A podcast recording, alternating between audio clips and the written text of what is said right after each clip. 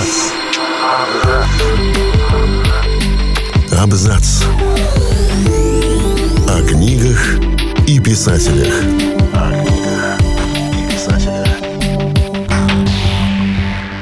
От эпического фэнтези до афрофутуризма и славянского эпоса.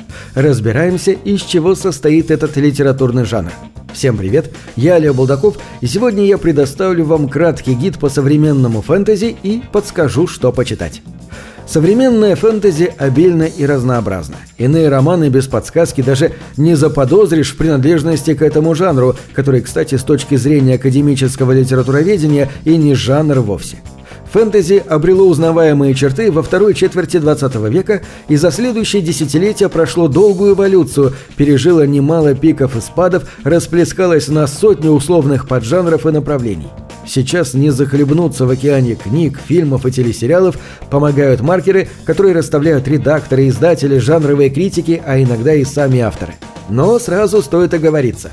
Все определения условны, границы поджанров взаимопроницаемы, чистой формы не существует.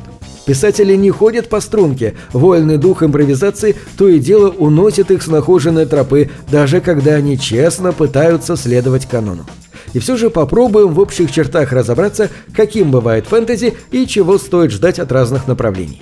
По крайней мере тех, которые задают сегодня главные тренды и без которых трудно представить поп-культуру 21 столетия. Эпическое фэнтези. Название говорит само за себя. Популярностью это направление обязано трилогии Толкина «Властелин колец», где сплетаются мотивы западноевропейских эпосов от Беовульфа до Калевалы. Действие в эпическом фэнтези, как правило, пухлым, многотомным, в подражание Толкину, разворачивается на фоне масштабного движения людей и грандиозных событий, меняющих облик мира. Глобальные войны, великое переселение народов, сдвиг исторических парадигм. Такая «война и мир», только с эльфами и драконами. При этом позиция «не все так однозначно» категорически не приветствуется – в идеале конфликт в эпическом фэнтези сводится к бескомпромиссному столкновению тьмы и света с минимумом оттенков и полутонов. Любимый сюжетный ход в этом поджанре – квест – путешествие группы героев по условно-средневековому ландшафту, пронизанному магией, в поисках могущественного артефакта, который надо то ли уничтожить, то ли доставить к месту назначения ради спасения мира. Достигнув пика популярности в 70-х годах, уже к 1980-м эпическое фэнтези приелось читателям, несмотря на отдельные попытки разнообразить сеттинг, например, перенести действие в постапокалиптический мир, на Землю, пережившую глобальную катастрофу и отринувшую индустриальную цивилизацию. Эпигонов Толкина начали понемногу выжимать с книжных полок. В жанре эпического фэнтези можно почитать «Меч Шанары» Терри Брукс или «Алмазный трон» Дэвида Эддингса.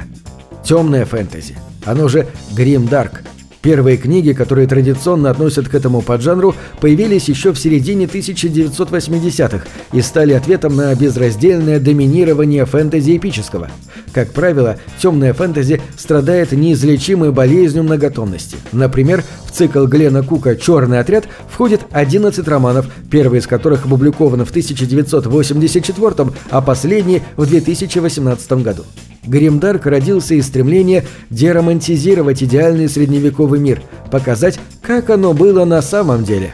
Место звенящего героического пафоса занял черный юмор. Место светоносных рыцарей в белых доспехах – циничные наемники в обносках, готовые выжить любой ценой. При этом простая перемена полярности – эльфы – холодные палачи, а орки – несчастные гонимые жертвы – еще не делает роман темным фэнтези.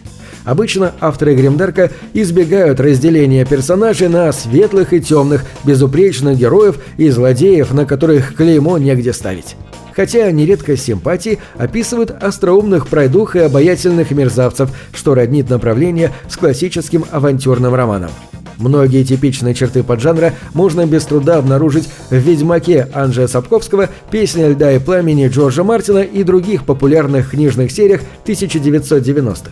Однако критика всерьез заговорила о темном фэнтези как об отдельном самостоятельном явлении только после выхода дебютного романа Джо Аберкромби «Кровь и железо» трилогии «Первый закон». Британский писатель далеко не первый, кто обратился к этой эстетике, но именно вокруг его произведений сформировался новый канон. И хотя сегодня Гримдарк пишут десятки авторов на английском, французском, польском и даже русском языке, бесспорным лидером этого направления до сих пор остается Джо Аберкромби. Литературное движение New Weird на самом деле не то чтобы сильно новое. Оно зародилось в конце 1990-х на одном из онлайн-форумов, где собирались британские и американские фантасты, чтобы покалякать о делах своих скорбных. Участники движения работали и продолжают работать в самых разных жанрах, от научной фантастики до боди-хоррора, но одной из целей действительно ставили вызволение фэнтези из тисков коммерции и жанровых клише эпигонов Толкина – то есть, опять-таки, эпического фэнтези. Новые странные делали ставку на трансгрессию, переход непроходимой границы, смешение научной фантастики и традиционного фэнтези, хоррора и стимпанка, а также на глубокий социальный подтекст. Самыми яркими звездами Нью-Вирт принято считать британца Чайну Мьевеля и американца Джеффа Вандермеера. Но и они не смогли договориться о терминах и подобрать для новых странных универсальное, устраивающее всех определение. Во второй половине нулевых движение окончательно распалось, и каждый автор двинулся собственным путем. Однако своим существованием новые странные повысили репутацию фэнтези в глазах академической критики, легимитизировали жанровые эксперименты и положили дорогу новому поколению писателей. Джосайе Бенкрофту с тетралогией «Вавилонские книги», Роберту Джексону Беннету с трилогией «Божественные города» и многим другим. Авторство термина «афрофутуризм» принадлежит американскому редактору, журналисту и культурологу Марку Дерри. Именно он впервые использовал слово «афрофутуризм» в своем эссе 1993 года. При этом ключевое в этом понятии, разумеется, не футуризм, а афро. Формальные рамки направления, как и в случае с Ньюбирд, предельно широкие. Чернокожие авторы, чернокожие герои, мотивы из африканского фольклора, темы, близкие чернокожему читателю, в основном европейскому и американскому. Взрывной рост популярности этого феномена в поп-культуре связывают с выходом в 2018 году фильма «Черная пантера». Почитать можно «Пятое время года» Джемисина или «Черный леопард. Рыжий волк» Марлона Джеймса. Если уж речь зашла об афрофутуризме, нечестно было бы обойти вниманием аналогичный феномен, появившийся на отечественной почве. Славянская фэнтези возникла в середине 90-х, когда постсоветские читатели более-менее насытились переводной фантастикой и что-то заскучали возник мощный запрос на аналог переводного фэнтези. Так появились первые романы с элементами славянского, вернее, псевдославянского фольклора и персонажами по имени Всеслав, Владигор, Славин. В остальном новое направление сохранило мелодраматизм, пафосность, квестовую структуру и прочие традиционные атрибуты первоисточника.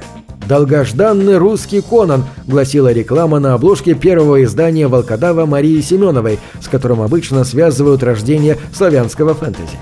Субжанр мгновенно завоевал популярность. Правда, немногие авторы и немногие циклы сумели пережить 90-е и начало нулевых. Повезло прежде всего «Волкодаву» Марии Семеновой и «Троим из леса» Юрия Никитина. Тем не менее, направление завоевало место в истории русской литературы. Сегодня к нему не стесняются обращаться авторы, которых трудно заподозрить в заигрывании с массовой аудиторией. Например, Андрей Рубанов, удостоенный премии «Национальный бестселлер» в 2019 году именно за славянское фэнтези. Его роман называется «Финист Ясный Сокол». На этом все. Читайте хорошие книги.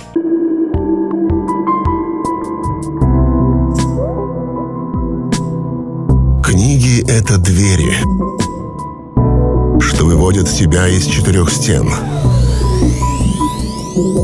С ними ты проживаешь другие жизни, а свою умножаешь в тысячу раз. Тысячу раз.